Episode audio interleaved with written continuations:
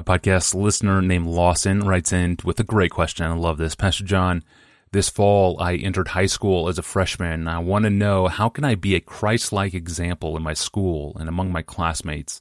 I feel that God has called me to minister to them in some way, but I don't know exactly how to do this. Over the next four years, what are some practical steps I can take to redeem these years for the gospel?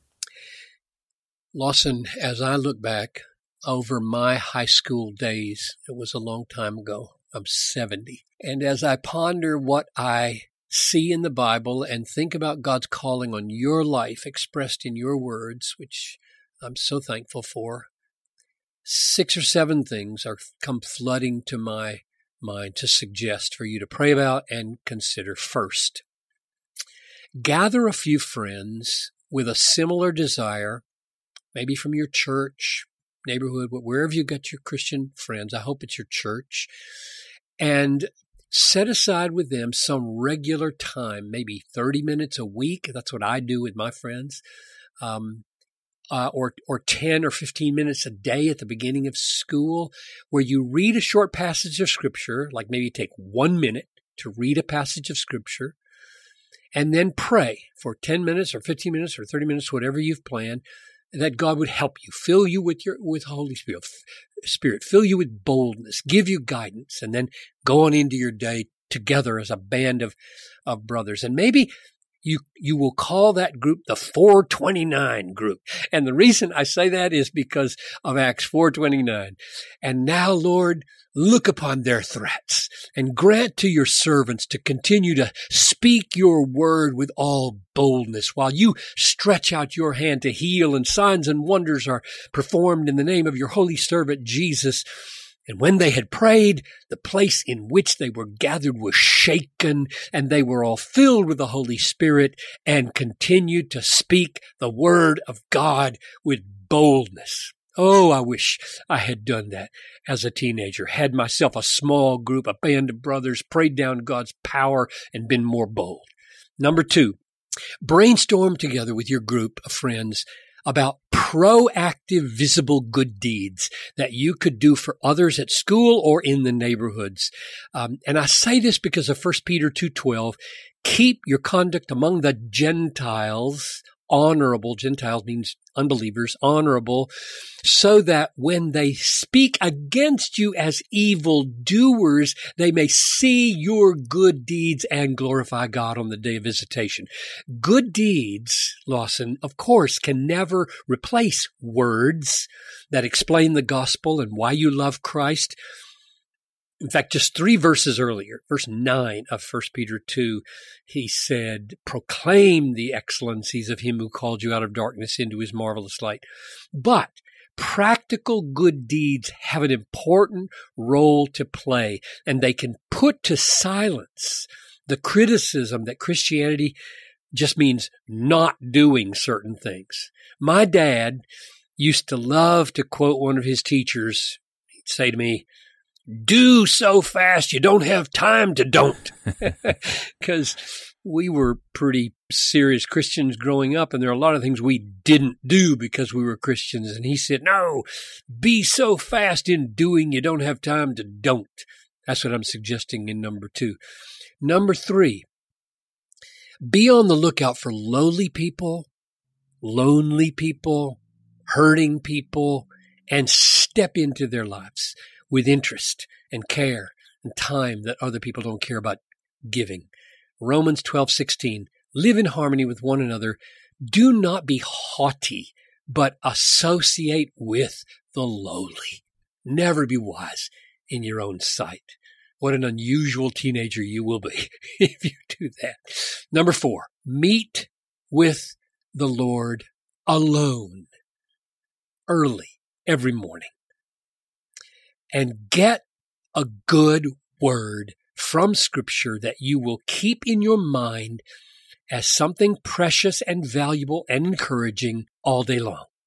In other words, don't just have devotions and come away with nothing stuck in your mind, but look for some single phrase or statement or promise or command that helps you and keep it in your mind. You might jot it on a little piece of paper and stick it in your shirt pocket. That's what I used to do.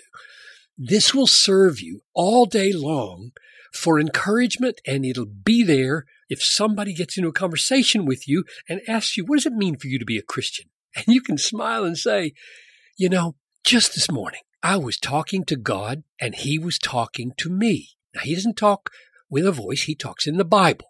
He was talking to me and this is what he said. And then you quote your verse or you get out your little piece of paper and you, you read them and you say, that's encouraging me all day long. That's what it means for me to walk with God. Jesus said, man shall not live by bread alone, but by every word that comes from the mouth of God. So take a word, take a, a phrase and, and go with it all day long for encouragement and readiness. Fifth, plan activities with your friends that you can invite unbelievers to be a part of. In other words, don't wait for the crisis where they invite you to go to something that you're not sure you can go to. And then you have to say no, and you might simply look like somebody who doesn't like people or doesn't have any friends. Beat them to the happy punch. Show them that you, you love to have them join you by doing proactive uh, thinking ahead of time that plans something that you and your friends can do, and then you're asking them constantly to join you rather than the other way around. Six, if you have parents, now I don't know your family situation, but if you have parents who, who love what you're doing, try to make your home a hub of relationships with your friends, unbelievers and believers so many young people out there that, that you relate to don't have any homes like that. They, they, they wouldn't ever bring you over to their homes. Their, their parents are divorced or they're not there or they're always angry at each other or nobody's ever at home uh, or they're watching television or they never pay any attention or they never do any proactive hospitality. They, they've never seen a beautiful family. And if you have one, show it off by making your home a hub of activity. Show young people that it's not uncool to hang out with or near adults. And the last thing I would say, like it says in 1 Peter 3:15, in your heart honor Christ the Lord as holy and always be ready to make a defense to anyone who asks you for a reason for the hope that is in you, yet do it with gentleness and respect. Now, that doesn't mean you need an advanced college degree in apologetics to defend your faith and have answers to every hard question that someone might ask. It doesn't mean that. He's not saying that. What he's saying is that you should be ready simply to tell someone why you have hope in Jesus. And the answers are in chapter one of First Peter. He died for you. God is merciful toward you. He raised Jesus from the dead. He promises the forgiveness of sins. In other words, you, you recite the gospel as the foundation of your hope. Peter's not telling us to prove anything. He's telling you to explain to them why you have hope, why you, why you believe. So, Lawson, Praise God for what He's put in your heart for this year.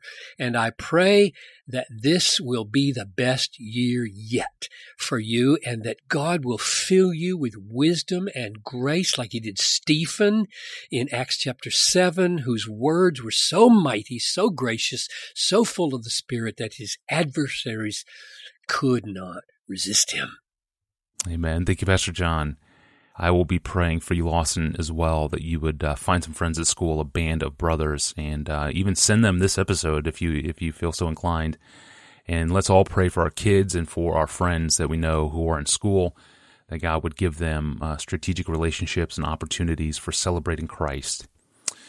Well, for more details about this podcast or to catch up on past episodes we have released or to subscribe to the audio feed, even to send us a question of your own like Lawson did today, go to our online home at desiringgod.org forward slash ask Pastor John.